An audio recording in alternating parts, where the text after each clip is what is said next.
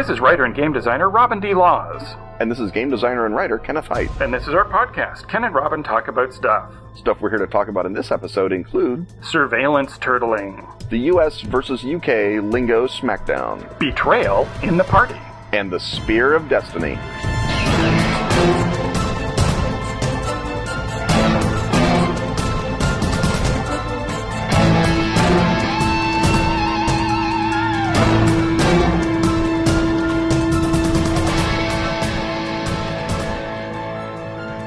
The impatient expression on the Game Master's face tells us that we have nodded off during the gaming hut.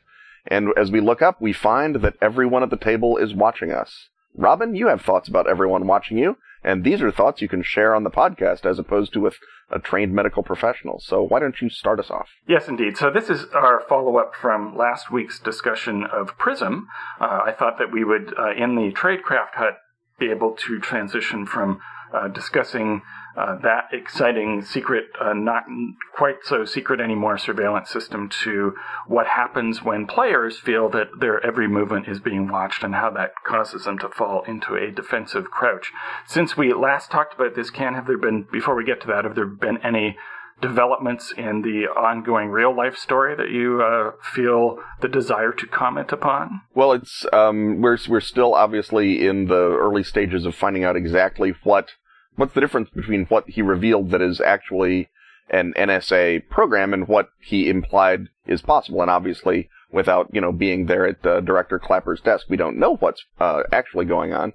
But uh, for example, you know we have the certainty that the uh, NSA is pretty much taking pictures of all the metadata, and we still are in questions about exactly whose metadata they are sifting through with their little NSA fingers. We've got the exciting news that the NSA um, uh, was bugging the European Union, uh, both uh, in embassies and in EU function rooms, which everybody knows this, but once they find out, boy, uh, yeah. the, uh, the matter hits the propeller. You, you have to wonder how dumb people think that the voting population is, because surely anyone who spends two seconds thinking about it knows this is already going on. It, it's like finding out, you know, what? The government is using radar to track hurricanes. I'm outraged. I wonder if even like the high level officials just sort of exist in a state of denial, which is the only state they can really exist in in order to do anything. And it's just one of those things where, you know, once reminded of this, it comes as, as a shock, even though the, presumably the very first thing when you become a leader or high level official of any Western nation is that you're told, well, it's not just the Chinese spying on you; it's also our uh, our partners as well. So be mm-hmm. careful what you email and careful what you say. But people just uh, aren't, and when they discover that their uh, conversations have been listened to, there's a, a sense of violation that you know overturns that previous intellectual knowledge. And and maybe it's it's something with being in the European Union and having sort of the goal of transnationalism and overcoming boundaries and things like that as part of your political culture. Obviously, in America, we, you know, know instinctively that all foreigners are shifty and not to be trusted. and so therefore, it doesn't really come as a super shock to find out that our little buddies Israel have got spies, you know, lurking around or Britain or wherever. But maybe in, you know, France and Germany, where they've been spending the last 60, 60 years sitting in, you know, cross-legged position chanting a mantra that uh, nationalism is dead, to discover that it exists is maybe more of a, a stunning shock to them than it would be to us. Right, but they're not so hippy dippy as to not have intelligence services and not be doing this too. So yes, one one would think so, but then one would think all manner of things would be obvious to European heads of state that don't seem to be. Well, I guess as humans, we also you know feel immune to death until it uh, hits us in the face. So maybe uh, being spied upon is one of those things. But yes. uh, people who are not unaware of being spied upon are your player characters in your right. role playing game. And uh, one of the challenges can be if you uh, have a group that is prone to turtling, as many groups are, is dealing with their ability to take real life knowledge of the extent of the surveillance capabilities of the modern state and project it either backwards into a fantasy world where, of course, there are all sorts of scrying abilities and ways to replicate the way that long distance uh, telecommunications and therefore long distance surveillance works. Or, of course, if you're in a future setting, you have to assume an even more super duper level of trivially easy surveillance. So, what happens when uh, it's a standard plot element, of course, in most adventure plotting for the bad guys to find out what the good guys are doing and try to do something about it. So how do you counter that impulse to suddenly stop doing anything when the players become conscious of how difficult it would be to proceed if the bad guys are actually watching them? Well, part of it obviously depends on the sort of the mode or the tenor of the game that you're running. In a game where you're uh, modeling, you know, say James Bond, uh, you know, James Bond goes into casinos, which are literally the most surveilled places in the universe, and carries out spy activities which seems to be the last thing in the world that a real spy would do, but we accept it because casinos are fun and glittery and, and full of uh, girls in low cut dresses. And, and, and one of his main abilities actually is that people know who he is, mm-hmm. and, and so therefore do something stupid that lets him shoot them in the face. Yes, and, and so you get, or if you're replicating that sort of you know larger than life, uh, you know pulp or or cinematic or whatever adjective you want to use type of spy the notion of enemy surveillance is relatively irrelevant because the game is pointing towards confrontation anyway, and if the enemies don't know where you are, they can't send uh, comically inept goons to ambush you. And I think that if you're within that sort of tenor, it's easier to get people off the dime. It's when you're playing a game of gritty realism or sort of um, uh, borderline horror, your sort of X Files genre, that you have to start wondering exactly why uh, the uh, the bad guys, the all-seeing conspiracy, haven't just got a guy with a sniper rifle across the street from you, because of course one would assume that if you were actually discommoting the conspiracy, that would be step two. Although even in mode A, it can be difficult to keep reminding players to get them to take on board that they're in a Bondian universe. That uh, as many times as you tell them hey, this is a forgiving world, if the players have been either trained to caution by previous games which were supposed to be in a Bondian world, but then burned them through surveillance, or whether they are just uh, by disposition uh, paranoid or concerned for their uh, ability to act, or are looking for reasons not to act, which is often sometimes a subconscious impulse that I think drives a lot of turtling.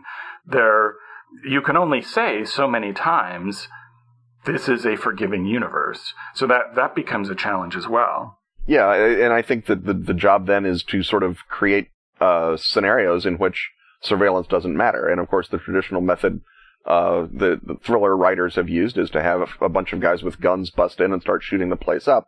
That at least gets a fight scene going, that gets people on the move, that makes them find out where those guys came from, that makes them sort of go around you can plant evidence on a dead uh, mook, or you can uh, have them, you know, shout, uh, "Hail Hydra will last a thousand years."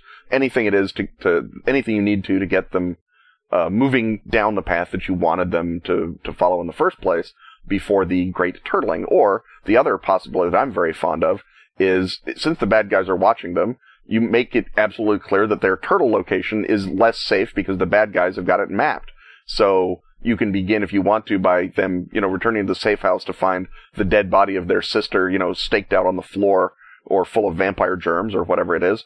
Or they come back to the safe house to find it blown up or to, uh, you know, they're, they're stopped on the street by a urchin selling a copy of The Guardian and while they are paying to uh, read the latest Prism revelations, their safe house blows up behind them. Uh, some sort of indication that you know turtling is is just as impossible in a world of surveillance as any other action, so you might as well move out and find the bad guys so you can shoot them. Right, and on a less, less catastrophic note, what you can do is you can build in a scene that actually occurs in the fictional reality of the game, whether it's a pulpy reality or a more realistic techno thriller reality, and allow them to find and overcome the surveillance so that they know they have at least a window where they can safely operate before the surveillance kicks in again. And that rather than set that up as a die roll where they might or might not succeed in overcoming the surveillance, if you're trying to create the lesson that they can have at least bubbles of safety for themselves in this universe, you set it up so that you let them succeed even on a failed result. And the question is not do they overcome the surveillance, but do they either overcome the surveillance and that's all the benefit they get, or if they really succeed, they then get to introduce a piece of disinformation that will buy them uh, even more time, and that you maybe want to break the idea that they are operating without very much information and let that success also indicate how much time they've got, how much safety they've got before that again is blown and the uh, staked sisters start showing up on the floor again. Right. There's a great bit in the TV show Alias that they had where um, I, I, forget what it was, like a ballpoint pen full of magic uh, circuitry, and you would click it, and it defeated all electronic surveillance in the room for two minutes. And of course, it was J.J. Abrams' uh, sort of metaphor for the fact that you can only speak honestly to another person for two minutes before your instinct to lie takes over. But just as a as a role playing notion that you have a, a, a gadget that will defeat surveillance, but it defeats it in a localized space for a localized time. It can't be expanded. It can't be built out. Um, you know, you you can't make more or whatever. But it gives you what you were saying, that bubble in which you can make a sudden left, you can dive into the subway, you can escape from the surveillance just long enough that the game returns to a chase, to a thriller, as opposed to a um, uh, uh, you know, a, a, question of how many shotgun shells do we have in the basement. Right. You can also give the characters abilities that allow them to spread disinformation because we know in the real world of omnipresent surveillance, the way to escape notice is to be lost in a great mass of information, and the difficulty then begins finding it, you know, becoming a needle in a haystack. So you can then say, well, what is your disinformation strategy that you're setting up? So rather than have the bad guys just looking for you in your headquarters or in the shop where you're going to get your car repaired, you can then create false signals of yourself at a whole bunch of different places, sort of the espionage equivalent of being a displacer beast, as it were. Mm-hmm. And that way you can have the players actively doing something to defeat this omnipresent surveillance, and that will give them a more of a sense of confidence that they can operate and do other things, but also it will allow them to be active and allow them to feel a sense of success and control because ultimately turtling is what occurs when people feel a loss of control and feel a loss of hope that they can even exert control if they actually do anything. Yeah, I mean, at some point, I think what you you're talking about subconscious motivations. Although I'm chary of of a lot of that, but I think that if you get players who are repeated turtlers, that's the kind of play that they're going to aim for, and there's going to be a limited amount you can do about that. Like you, you said, a, a, player who doesn't want to engage with the setting is really, res, you know, reacting to the setting. Either you haven't presented it in an interesting fashion, or they would really rather play in a game that deliberately has less danger and deliberately has, uh, or, or has more knowable danger. Your standard dungeon crawl or, um, uh, a, a, world in which their, their, their by fiat is more freedom of, of action without being observed. Uh, it's something like that, and that's the signal that you maybe need to be listening to. And you can't play techno thrillers with those players, so you need to find other players or stop playing techno thrillers. And of course, this goes beyond just the thriller genre, as I suggested earlier, and the solutions are similar in the different other genres. So, for example, in a fantasy genre, you could make available to the players a set of abilities, either through magic items or spells, that allow them to not just block the surveillance of others, which is fun but sort of inert, and go a step beyond that into, well, how do you create the illusion that you are in three different places at once? And so that you can take that example I gave earlier, or many of the examples you gave earlier, and translate them into other genres. So it's not just a matter of something that only happens in espionage, but you could, again, posit, you know, if you posit a near future where, or a far future even, where surveillance technology is omnipresent, well, presumably there are countermeasures to that as well. Yeah. And you could play with sort of cool, different, impossible ways to defeat that level of surveillance that again make the players seem more in control of what they're doing and actively doing things rather than just sort of waiting in, in horror for uh, things to happen to them. And another thing you can just do is you can, if people are turtling and you don't want to go to that well again, you can just say, well, of course there's omnipresent surveillance. So how do you use that to your advantage to just spread disinformation not through uh, technology, but just through what it is that you're doing, right? And that gets you into the classic pattern of the heist, where you typically see the protagonist doing one thing, you think they're pursuing one set of goals. Well, that's just a display set of goals to hide what it is that you're really doing, and you will reveal having done later. Although inviting players to do two sets of planning is perhaps a bridge too far for most game masters. Right, and so again, that brings us to the retroactive planning crunchy bits that we've talked about in the past and that you get in, for example, Gumshoe with preparedness.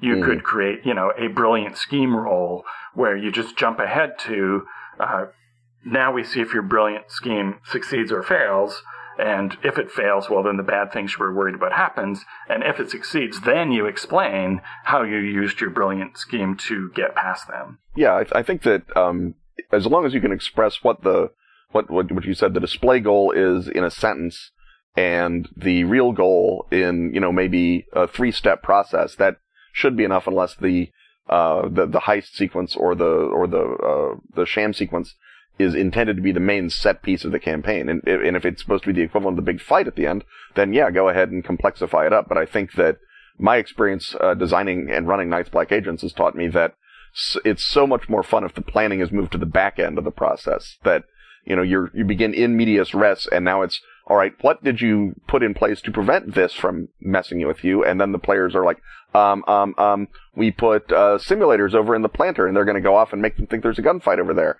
And so, bam, you have to roll to see if you were able to do that without the surveillance catching you. And sure enough, your uh, your filch or whatever is good enough, and then that part of the plan can move forward. And it's a lot better than, like I say, having you know an hour or two hours spent not just in planning but also in planning the diversion, which rapidly puts the campaign up its own tail. I do want to say that in the super technological world, once you've got you know super realistic holograms that can, in theory, spoof a uh, surveillance thing and AIs that can control the holograms, you've gotten perilously close to uh, awesome uh, teleoperated henchmen, which can both complexify the GM's life, but also I think make the game a great deal more fun, assuming you have a set of mechanics that can handle that kind of thing. Savage Worlds can do it, I'm pretty sure and I'm sure there are other systems. Until the next episode when your holograms achieve free will and start spying on you. Exactly, when they uh, league up with Moriarty. Uh, well, on uh, a supervillain team up across time and space, I guess we have concluded our first segment, and it's time to move on to the next one.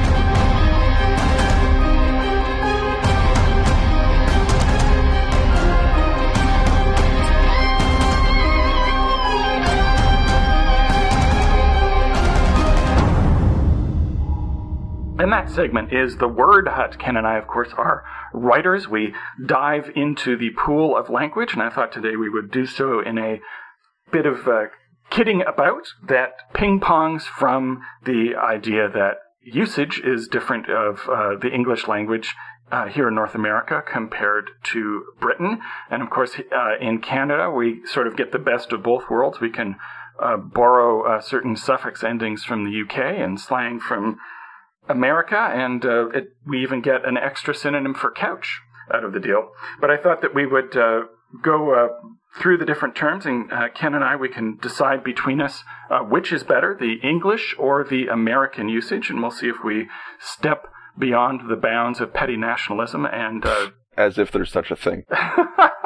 and if we can actually manage to give the nod to any of the English terms, or if we're just wedded to the American terms in which we are accustomed to dealing. And I should note that we, we are recording this during the sacred space between Canada Day and July 4th. So our North American nationalism will be at a feverish pitch. Uh, uh, yes, possibly. indeed. I'm uh, still have the uh, requisite Canada Day hot dog in my uh, system from yesterday. There you go, giddy with fireworks smoke. Indeed, yes.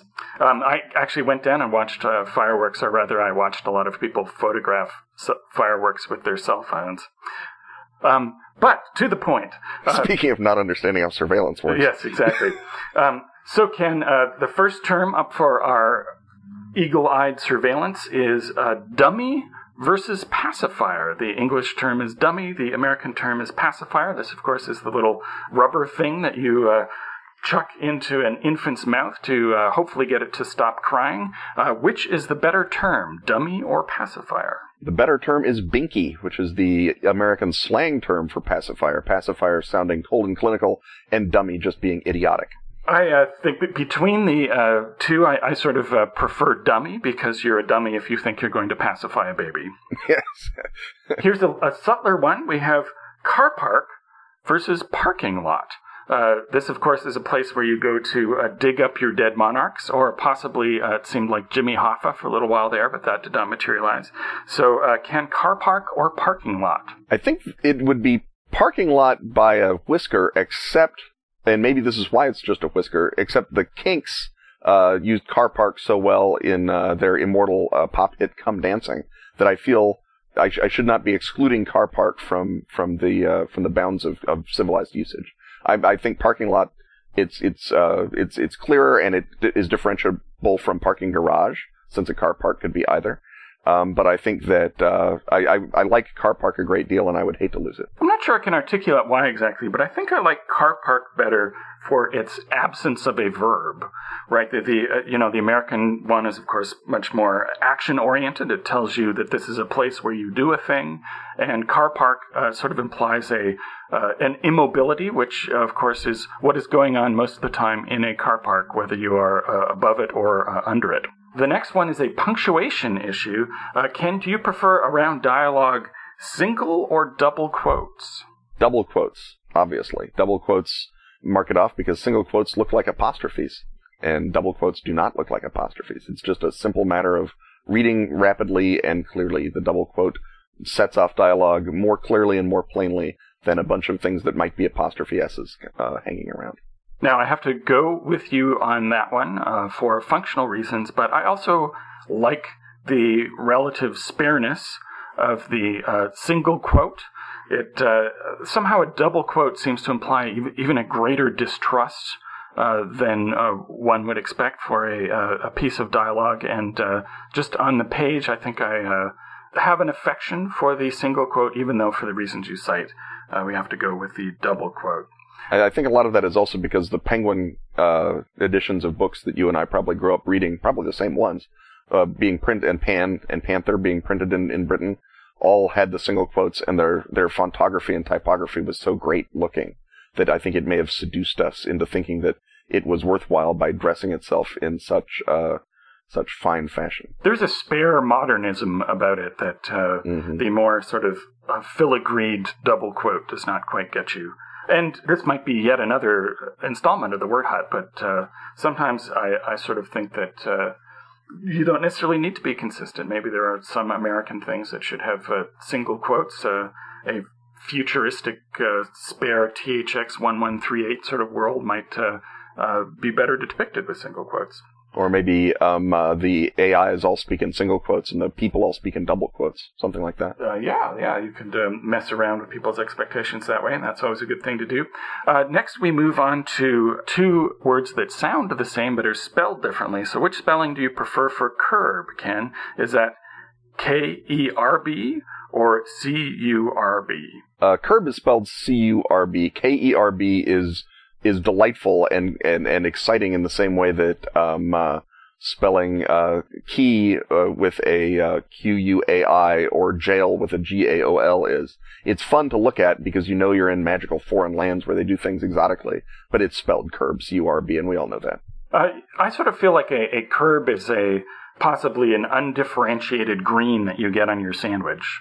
And so, yes, I'm unable to uh, step beyond my uh, home linguistic limitations on that one, and I have to. And, and also the the cu uh, implies a sort of a roundedness that a mm-hmm. good curb has, whereas a uh, the ke suggests a a sort of hardness which will do more damage to your vehicle if you uh, run into it, and is going to have fewer of those uh, nice little uh, slopes and ridges for you to get your bikes and your bundle buggies over. So uh, uh curb uh, suggests with with a K suggests sort of an uncompromising bit of concrete. And, and also, if you um, uh, if you think of it as a as a verb, you know, curb your enthusiasm, curb your dog.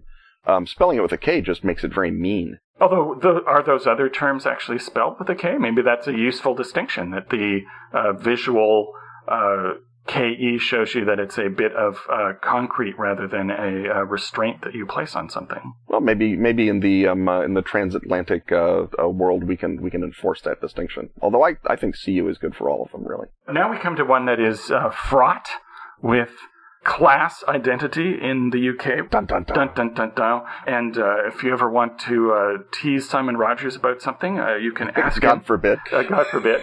Uh, he uh, professes not to, but he has great difficulty saying the word dessert instead of pudding.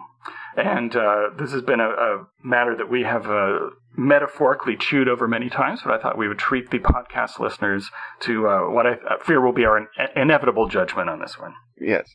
Um, I, I, guess the argument, and I dignify it with that term uh, unmeritedly, is that because dessert is from the French, only social climbers use the word dessert, and so people who are confident in their social class use the word pudding which, if you avoid the completely ridiculous meretriciousness of it, I suppose makes a kind of sense. And and would also make sense that all Americans use the word dessert because all Americans are by definition social climbers and uh, unconcerned with our um, uh, with our class image. But also, it leaves you without, as we have managed to wring from Simon, a word for pudding. You you do, you don't have a word for that delicious um, uh, gooey uh, dessert that uh, the Jello people make. You, you, you don't have anything to call that if everything is pudding. Right, and it appears that there's such embarrassment around that that they don't even have that dessert, and that's the real shame. Yes, and you wind up saying idiotic things like pudding fork. Uh, well, pudding wine, nonsense. I think, is the, the most unfortunate one. pudding, pudding wine is unfortunate, but you could sort of see someone thinking that it was a good idea. Pudding fork, it, it just, it's an indictment of your pudding, which may be the case in Britain, but I, I I think you're right that they just don't have pudding to avoid themselves the embarrassment of what to call it. Now, this next one is one where the British one just sort of strikes me as old timey, and I'm shocked to hear current people use it. And this is petrol versus gas. Uh, petrol has the advantage of being uh, more descriptive and so- sounds like a new name for something that was thought up when people started driving vehicles uh, with combustion engines. Uh, gas sounds like a pre-existing, obviously, word that was uh, yoked into use for yet another thing. So, where do you uh, stand on the petrol-gas divide? Well, you know, if I actually got to wave a magic wand, I wouldn't mind it being petrol in America. I think it's more fun. I think it you you lose the um uh, the ability to sort of conflate, you know, gas lines and gas pressure that could cause all manner of hoop when you're building an engine. I, I think that it's fun to have petrol. I think you're right, it's old timey, but I think it's old timey in that quaint, fun way that Zeppelins are, not in that horrible way that, um, uh, um, you know, uh, smacking the, the wogs around and making them buff your shoes is. I, I like petrol. I, if I could call things petrol without bursting out into giggles, I would do it. I am unable to come down with that on you, on you, Ken, unfortunately, because it is so old timey and so specifically British that it does make me think of you know Paddington Bear and uh, Penguin editions, and I just uh, I can't you see say myself, that like that's a bad thing. Well, I just can't see myself saying it with a straight face. I can't see myself incorporating that the way that I've incorporated other Anglicisms somehow. I just uh, I can't step over the uh, petrol divide. But then again, I'm a, a non-driver, so maybe you know if I were a driver, I could take more time to uh, build up to using uh, petrol. Yeah, and again, as as an American, one is required to to call it gas and flatten the A out to almost impenetrability. But again, in my secret heart, I think it could be petrol, and I wouldn't. Yes, mind. and you know, when we do finally uh, run out of petroleum, it will seem more quaint and, and, not as serious a problem to say that we've run out of petrol. And it, it will be um, uh, liquefied natural gas by then, so we'll all have to call it gas, whether it's petrol or not. Uh, right. So the next one, uh, let's uh, stay with the world of uh, consumer products and go with plaster versus band aid. Plaster versus band aid.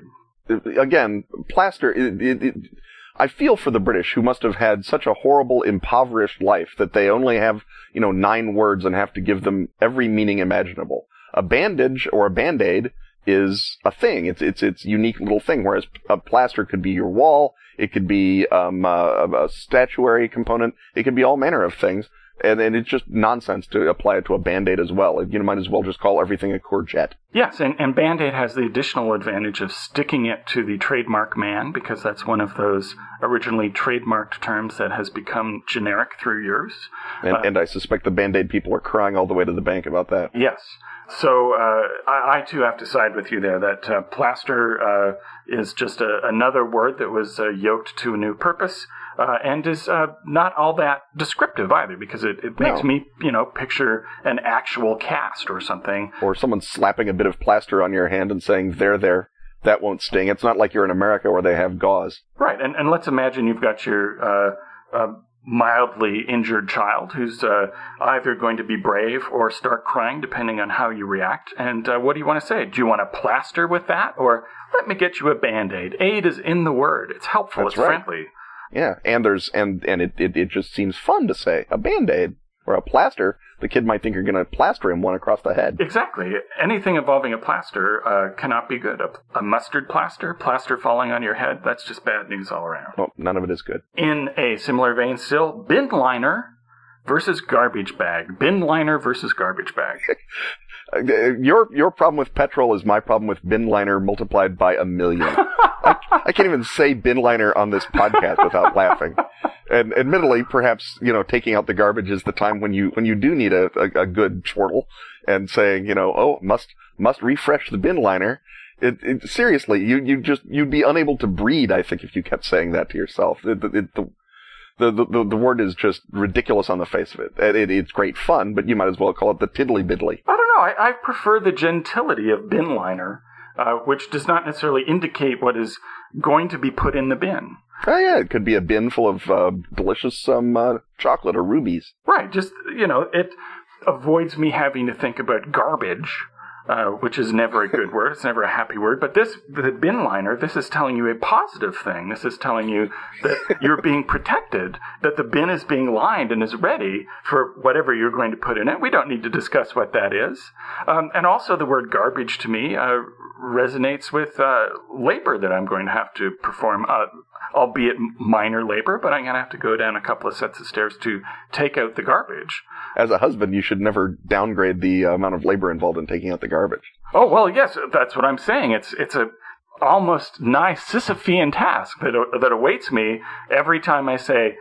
As soon as you pull out the garbage bag, you know that the future is going to be you're having to carry the full garbage bag downstairs, whereas mm-hmm. bin liner puts off that uh, dread contemplation for uh, perhaps days. Maybe you're just preventing the bin from getting um, uh, juice on it or, or perfume. Uh, exactly. Uh, we can just stay happy at night knowing that the bin is lined, whereas we have this psychic discontinuity knowing that the uh, that there's garbage in the house still. Yeah, my, my problem with bin liner was not that it did not make me happy. I think that was sort of the opposite of my problem. Uh, well, we have a uh, few more minutes for this Gallimaufry, so let's just uh, uh, do a couple more, and then perhaps we will uh, have a son of word comparison come back at a later date. Let's do one article of clothing and uh, close out uh, our segment, and that is uh, let's end on an easy one: jumper versus sweater. well, um, the, the, it is it is an easy one. Although I'm I'm actually kind of curious as to what you up in the Great White North are, are going to say because I kind of feel like you guys who have to wander around in the 12, uh, 11 months out of the year should get to decide what they should be called. But if you don't say sweater, I'm just going to laugh and point. Of course it's sweater. There could be nothing okay. more Canadian than a hockey sweater. Right, yeah. Or, uh, or, or, a lovely sweater. Um, although Which, I did uh, have... interestingly, is not actually a sweater, so we can go into that whole... Uh... that whole millamash, yeah. The um, I, I did have a lovely experience when I was last fl- last flying to England. I was wearing a uh, a sweater that my wife had knitted me, and the lovely British stewardess on British Airways said, "Brilliant jumper. Is it from the states?" and that was that was my entire reaction. Was just helpless gales of laughter. Yes, uh, Brilliant Jumper is my favorite UB40 cover band. That, that, is, that, that is, you should you should hear their version of uh, Red Red Pudding. It's, um, uh, well, we will save uh, some other clothing related items for perhaps a return of this segment, or perhaps we will be pelted with comments on the site asking us never to pull this again. To, to place it in the bin liner and never think of it again. uh, yes, the bin liner of history.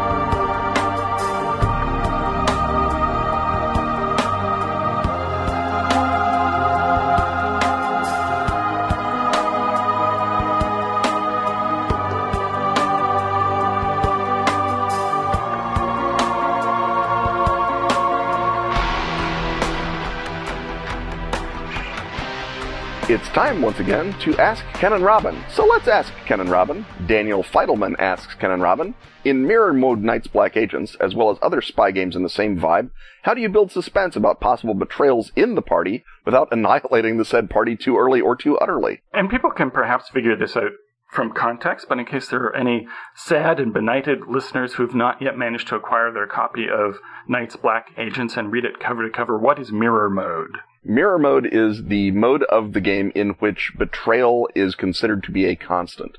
That certainly everyone you meet is going to have dub- double or triple agendas. Your assets will not stay bought. Your agents will be informing on you to the other side. And also there is a mechanic in the game. It's not mandatory, but there is a mechanic within the game for trusting the other players. And the more trust you give to the other players, the more they can help you, but also the more they can really, really hurt you. And the uh, the mechanic is one that I picked up out of The Mountain Witch by Tim Kleinert, which is a magnificent game, but it has a beautiful little mechanic by which, you know, betraying someone is triply as effective as helping them, given their trust for you.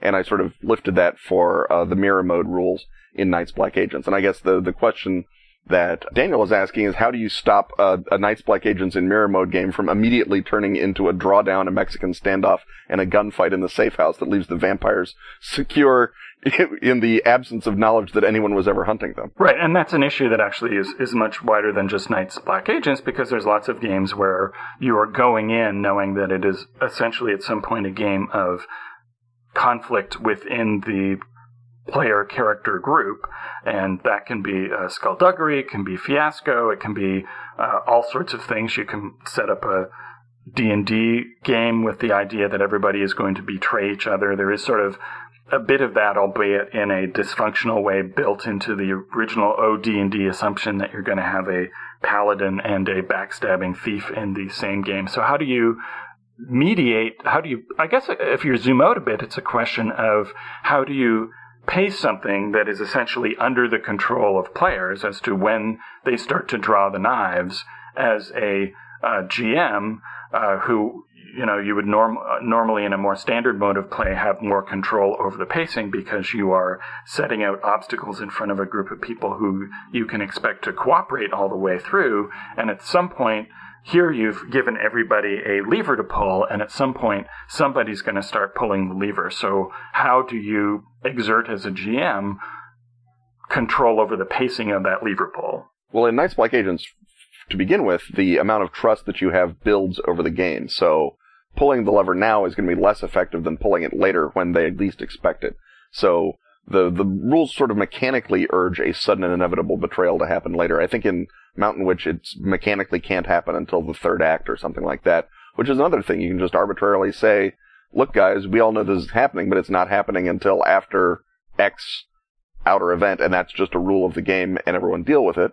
Or you can do it narratively by providing them challenges that they know they have to work together to get past, at least initially and they think, okay, we all have to team up and uh, fight off this ogre, but someday I'm going to be fifth level and I can kill an ogre by myself, and then that paladin had better watch out. Right, and so what you do is, as a GM, you build your chain of obstacles, or your uh, more likely your agglomeration of potential obstacles, such that the players have no reason, no incentive to start betraying one another until they trip a wire in one of those obstacles. And so that gives you the ability to have the players working together for a while because it doesn't uh, not only does it make the session too short, but it blunts the emotional impact of the betrayal unless you've seen everybody uh, working at least grudgingly together before somebody sticks the shiv in. So, for example, in one of the Dying Earth revivification folio scenarios, uh, which is very much a setting that is uh, based around betrayal and one-upsmanship. Uh, one of them is you are, all going to this place, and uh, you have different reasons to uh, seek this particular guy that you're trying to get, uh, but you have to get him. You have to find out who he is before you have any reason to betray each other over it. Or there's another scenario where you're sort of all lords of this town until the horrible festival happens, where you know you know something bad is coming, but you have a reason to band together at least until things start to go really wrong enough, where you decide to cut bait and betray the other guys and have them eaten by the monster instead of you. Another way to do it is to introduce a ringer, either an NPC or a player who's only going to be in it for the first session or two, and have them betray the party early, such that the rest of the party teams up to stomp on the traitor from within, quote unquote.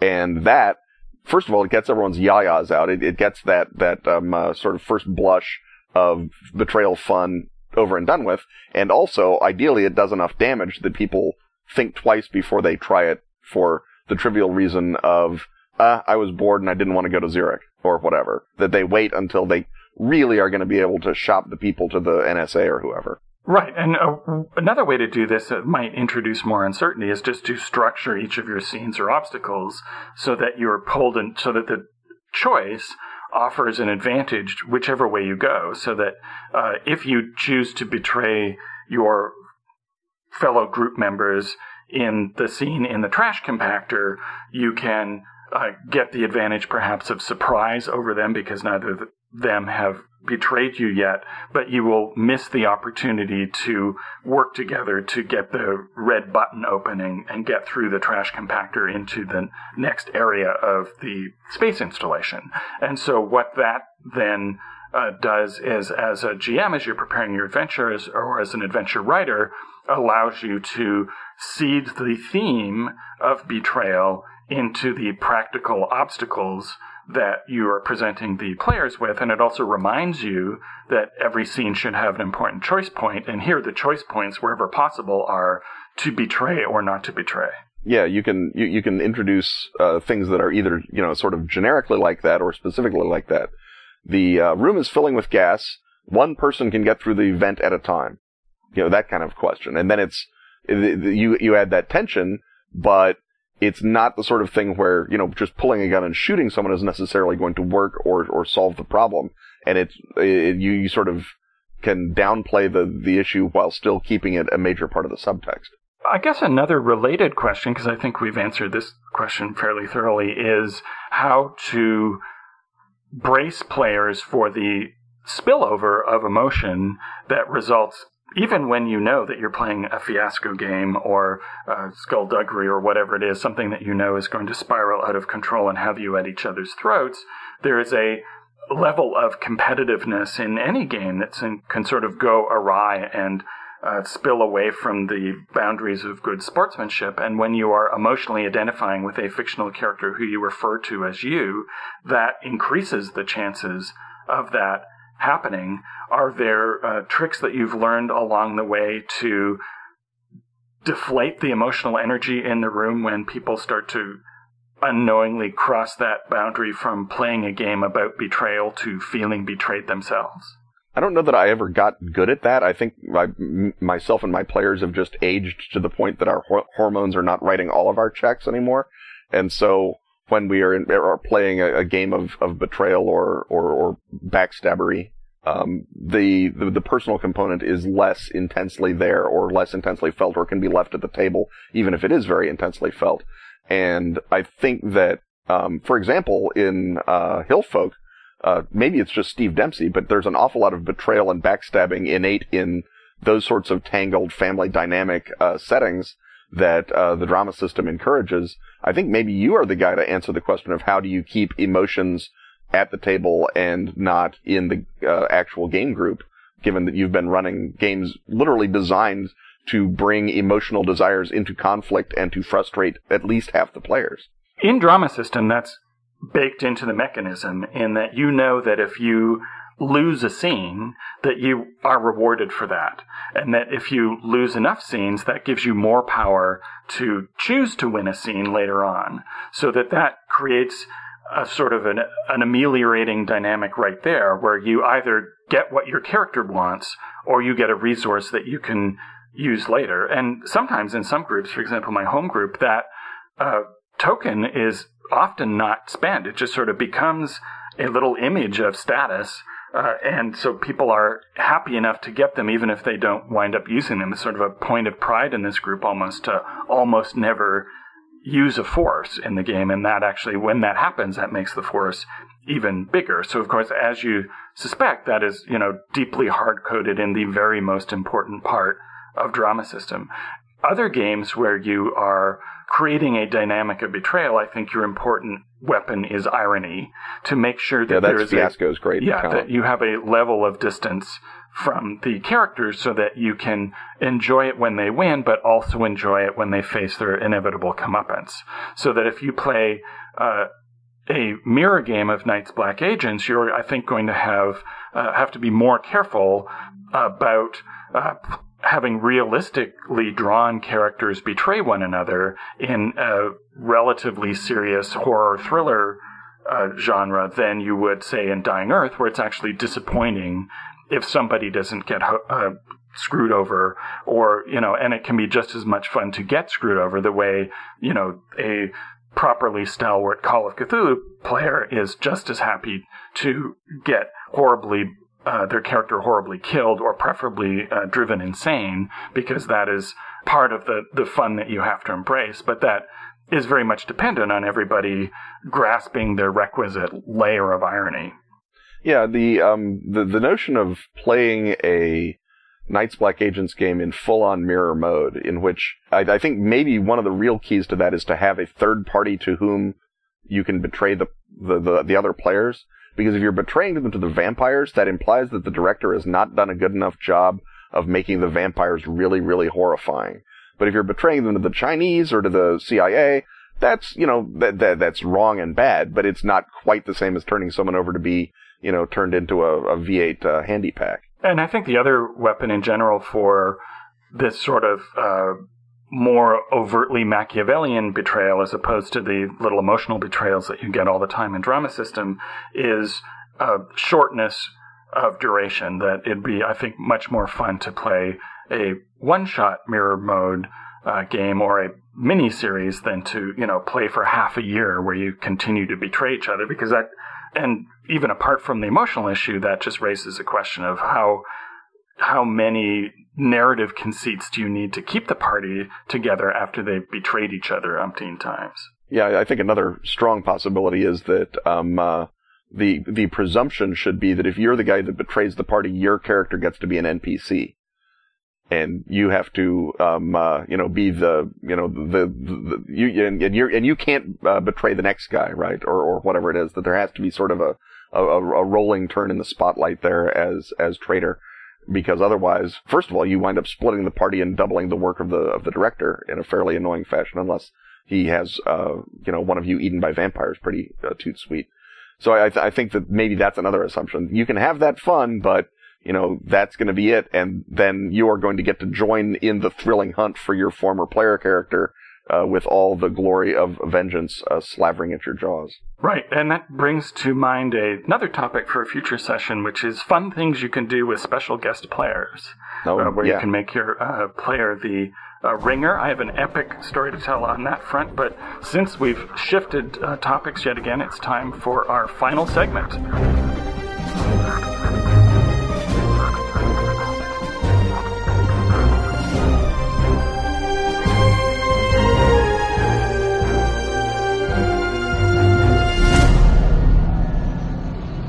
We now enter part four of our epic multi part series of The Consulting Occultist, drawn from Ken's book, The Nazi Occult, which he wrote for the Osprey Adventures line and the uh, Osprey Dark subline of the Osprey Adventures line.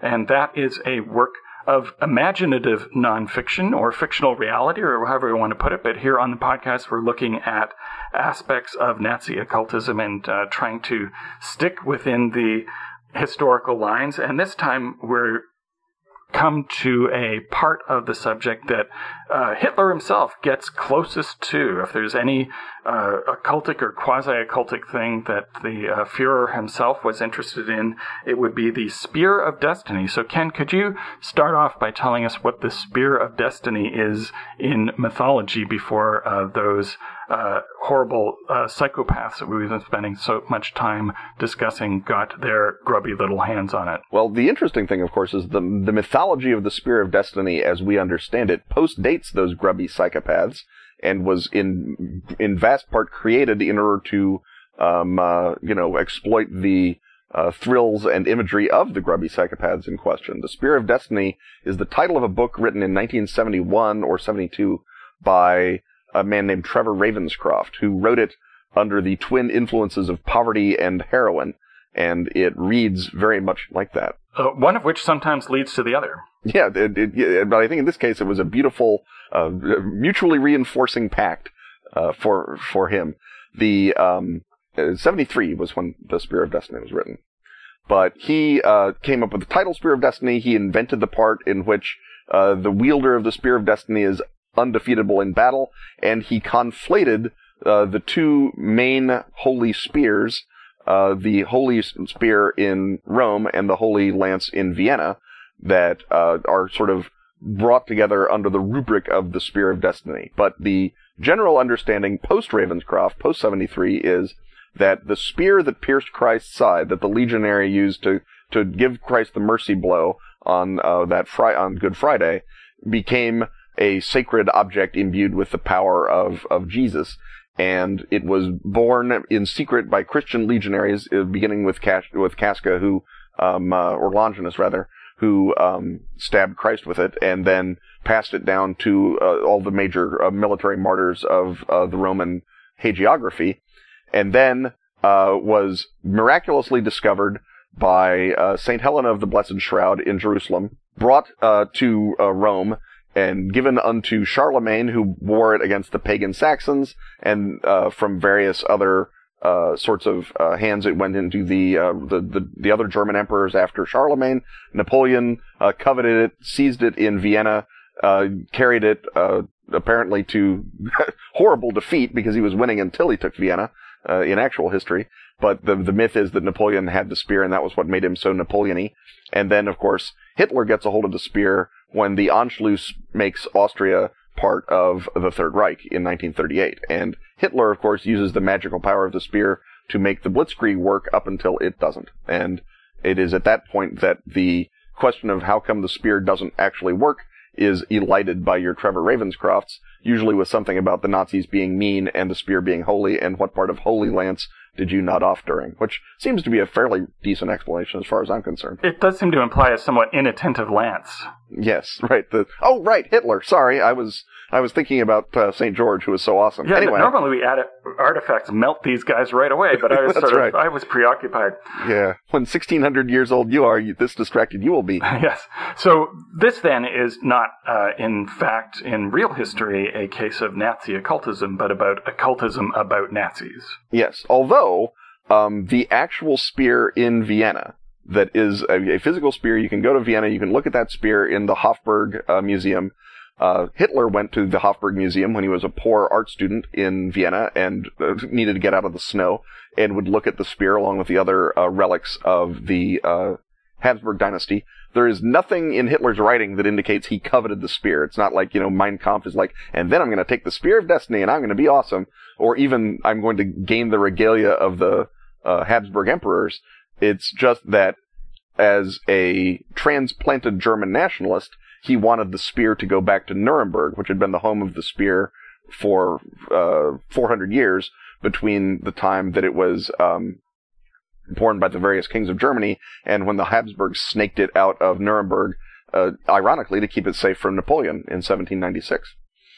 Uh, and so Hitler was given the spear by uh, the SS when they took over Austria so that he could bring it back to the Nazi cult center of Nuremberg and reinforce his sort of mystical operatic claims to be the new uh, Fuhrer, the, the, the great uh, divinely inspired leader of Germany, and because of his obsession with the uh, opera Parsifal, he was very into spears, which is, because the spear is a huge symbol within the opera Parsifal. So Hitler probably thought of the spear in that sense as a mystical artifact or an, or a symbol, but not so much as I'm going to hold this spear and do magic and I'm going to be awesome. It's that as a Parsifal figure, my destiny is to carry a spear back to the Sacred Heart of Germany and um, uh, redeem Germany with it. And so, to the extent that he's using the spear for anything, it's that combination of propaganda and mania that marks pretty much everything Hitler does in public. Right. So, real Hitler, as opposed to imaginary Hitler,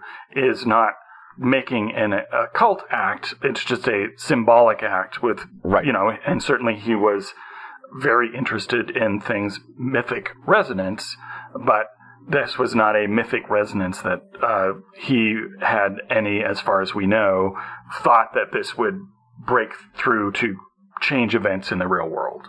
Right. Well, although again, you have to look at the fact that he's part of this movement that believes that engaging in mythologically significant actions does change the real world. That's why you have the swastika as your symbol. That's why you, um, uh, you know, it, it's the same thing that the socialists are doing with the notion of the myth of the general strike.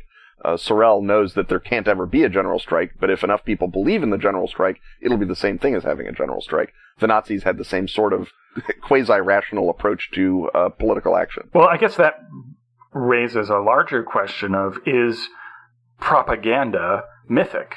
And uh, if so, does that make propaganda occultic? And uh, I would think that just out of uh, economy of terms, yeah. that you you can make that analogy, but I don't think that you can certainly certainly in terms of you know communist propaganda that that is not the mindset that a uh, any sort of mystical or otherworldly impact is being made through propaganda. Just that uh, symbolism is part of human psychology, uh, which is part of the materialistic world.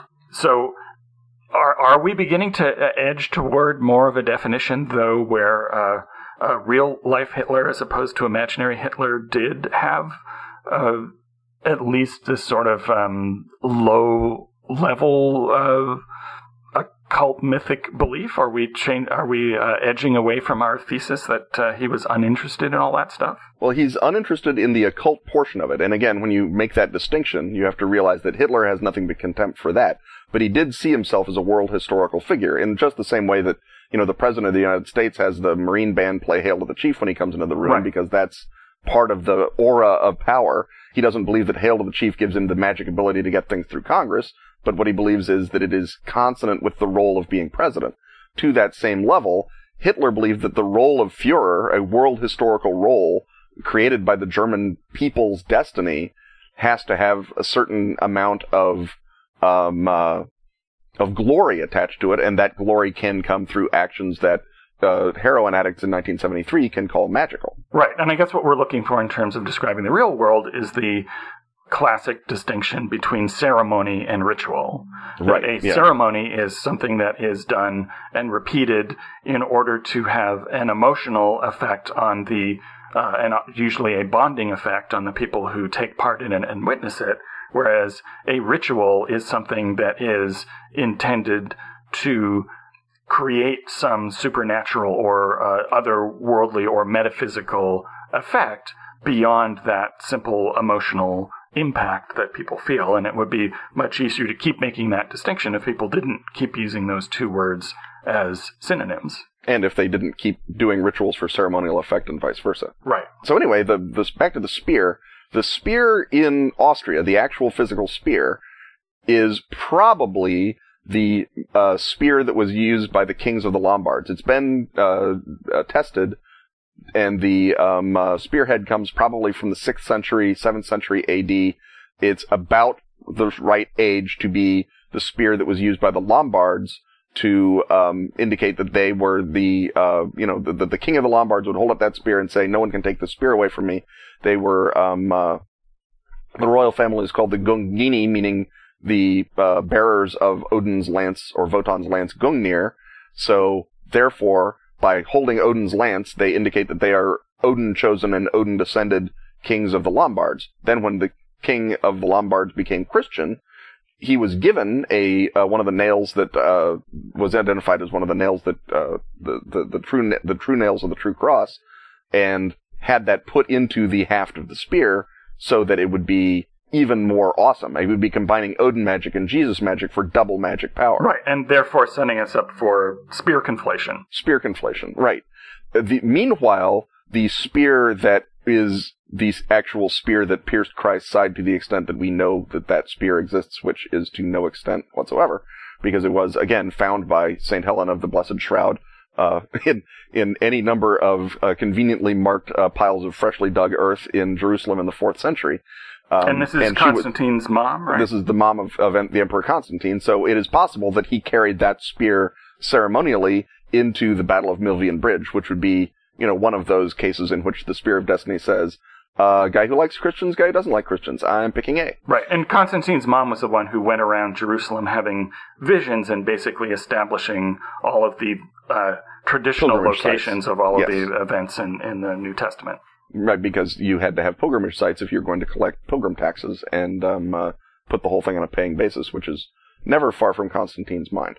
But that spear, that physical spear, whether it's the magical spear uh, the, or the sacred spear that actually pierced Jesus' side, or just the really neat spear that Constantine carried around at the Battle of Milvian Bridge, was kept with one or two interruptions in Byzantium until uh, 1492, when the uh, uh, Ottoman Sultan, who had captured Byzantium in 1453, needed something to give the Pope so that he would not release his crazy uh, brother Cem uh, and cause a civil war in the Ottoman Empire. And so he, you know, looking around the treasure room said, I'll bet that the Pope would like the spear that pierced Jesus' side and sent that as sort of a uh, don't release Cem offering to Pope Innocent. Pope Innocent immediately uh, popped it underneath the um, uh, St. Peter's Basilica, and the, you know, the Vatican doesn't make a giant big deal about it. They don't um, they don't exhibit it or or march it around in, in circles. They just say, "Yep, got the spear. We're the Pope." They've got so many artifacts to choose from. It's well, they. I mean, it, it shows. I think a certain, you know, um, uh, you know, it, it's like the t- Tom Landry used to say, you know, act like you've been there before. if you make a giant deal about having the Spear of Destiny, you probably don't deserve to have the Spear of Destiny, frankly. But the um, uh, but the magical spear, the the holy spear, the sacred spear, whatever spear it is that is underneath the basilica in Rome, you know, the Nazis never bothered to go after it. They they didn't, you know, dig up the Vatican. They didn't even bother asking uh, Pope Pius to give it to them. They just ignored that spear because they had the spear that really mattered to them, which was the spear that was a emblem of sacred Germanic kingship, the the the, the lance of Vienna. And my favorite wrinkle on it is that, of course, the spear is taken back to Nuremberg. It's put in the in St. Catherine's Cathedral, which is immediately bombed by the British. So they think, oh, that's a terrible idea, and they take the spear and they move it to a school, which is immediately bombed by the British. And a lesser mind would think, there's a story like this in the Bible about the Ark of the Covenant, but nope, the Nazis take it and bury it in a in a in a in a. It's not a mine shaft, but it's like a sub cellar underneath another building, which is not bombed by the British, or if it is, it doesn't get through to the spear. And then General Patton finds it when he liberates Nuremberg. And of course, what this means is that the Spear of Destiny is in the hands of easily the most occult American general. Patton believed in reincarnation. He believed in uh, the spiritual continuity of, of warriors. He had all kinds of. If there was one American general who wanted to use a magic spear to beat everybody, it would be Patton.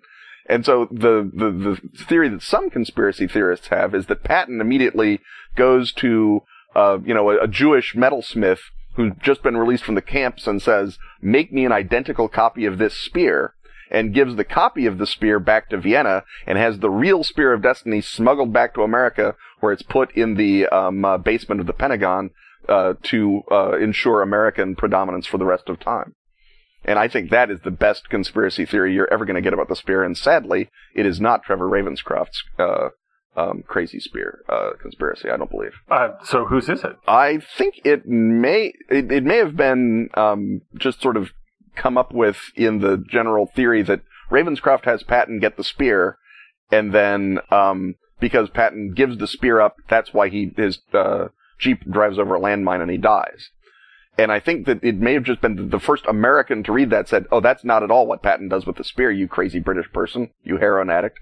I don't remember the name of the person or if there was a single person who came up with it, but I've I've seen the the Patton uh, substitute theory a, a, couple of places. A guy named Howard Buechner says that the Nazis built a, sub- a fake spear and sent the real spear to Antarctica. Um, Howard Buechner has written a number of uh, very enthusiastic books about the Nazi occult, which I uh, try not to use as prime source material, but they they they have a certain verve and brio to them.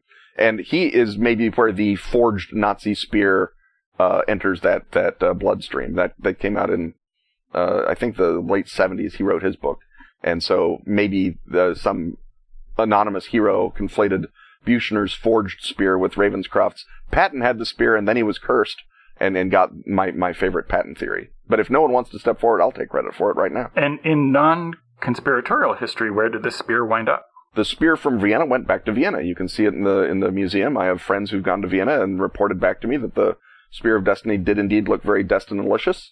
Uh, there is also a holy spear in Armenia that the Armenians insist is a uh, is the holy spear brought to them by the apostle Thaddeus, and that just because you've never heard of it doesn't mean that it's not real. Screw you, you're not Armenian. Uh, there was also uh, the Holy Lance turned up in Antioch uh, during a siege and then vanished almost immediately, which makes me think that some uh, local bishop had a good idea for what would keep people's spirits up during a siege in Antioch. So there's a number of other spears sort of floating around, but the the, the really awesome spear, the the one with the um, uh, with with the with the with the Nazi mojo, is is back in Vienna, uh, shining away to this day. Unless of course it's in the deepest subchamber of the Pentagon. Right. Or and you can think of it as having Nazi mojo or as having bomb attracting mojo. Bomb, it, it, it, and why not both? Much like the Nazis themselves. Right. Um, so uh, this then provides something that is a great MacGuffin for any uh, adventure or pulp story or uh, that you want to uh, build into this era where uh, you've got a, a thing that you can go and get and is therefore the most concrete of our uh, elements here in this series on the Nazi occult. Yeah, it, it, it makes a terrific MacGuffin. It has its own superpowers. It's the sort of thing that a player character would want because it, it makes you invulnerable in battle. There was a movie a while back that um, the Spear of Destiny was the only thing that could kill a Nazi gargoyle. That the Nazis had found a gargoyle and, and brought it to life with Nazi necromancy, and the gargoyle was flying around killing people, and that only the spear could uh, could kill um, the the gargoyle, and so they had to go find the Spear of Destiny. This is, I think, the movie was set in World War II, and so it's brave Americans finding it in the rubble of Nuremberg and using it to kill the gargoyle. The, there was another one in which, if you were wounded by the spear, your blood became magically powerful. So that's the sort of thing where if the if the Night's Black Agents can break into the Hofburg and cut themselves on the Spear of Destiny, then their blood becomes uh, holy blood, and the vampires can't drink them, which I think would be a neat um, uh, caper to to set up, or at least to have someone uh, uh, believe in the in the context of your campaign. You just don't want to find afterwards that it makes you super tasty. No, it, it, it, or that it attracts bombs. Yes.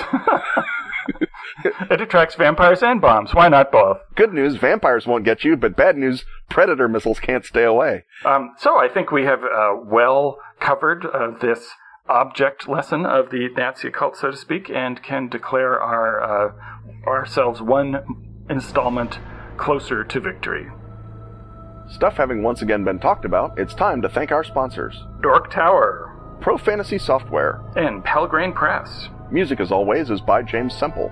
Get petrol near the parking lot at KenandRobinTalkAboutStuff.com. Or subscribe to the podcast on iTunes. On Twitter, he's at Kenneth Hite. And he's at Robin D. Laws. See you next time when, once again, we will talk about stuff.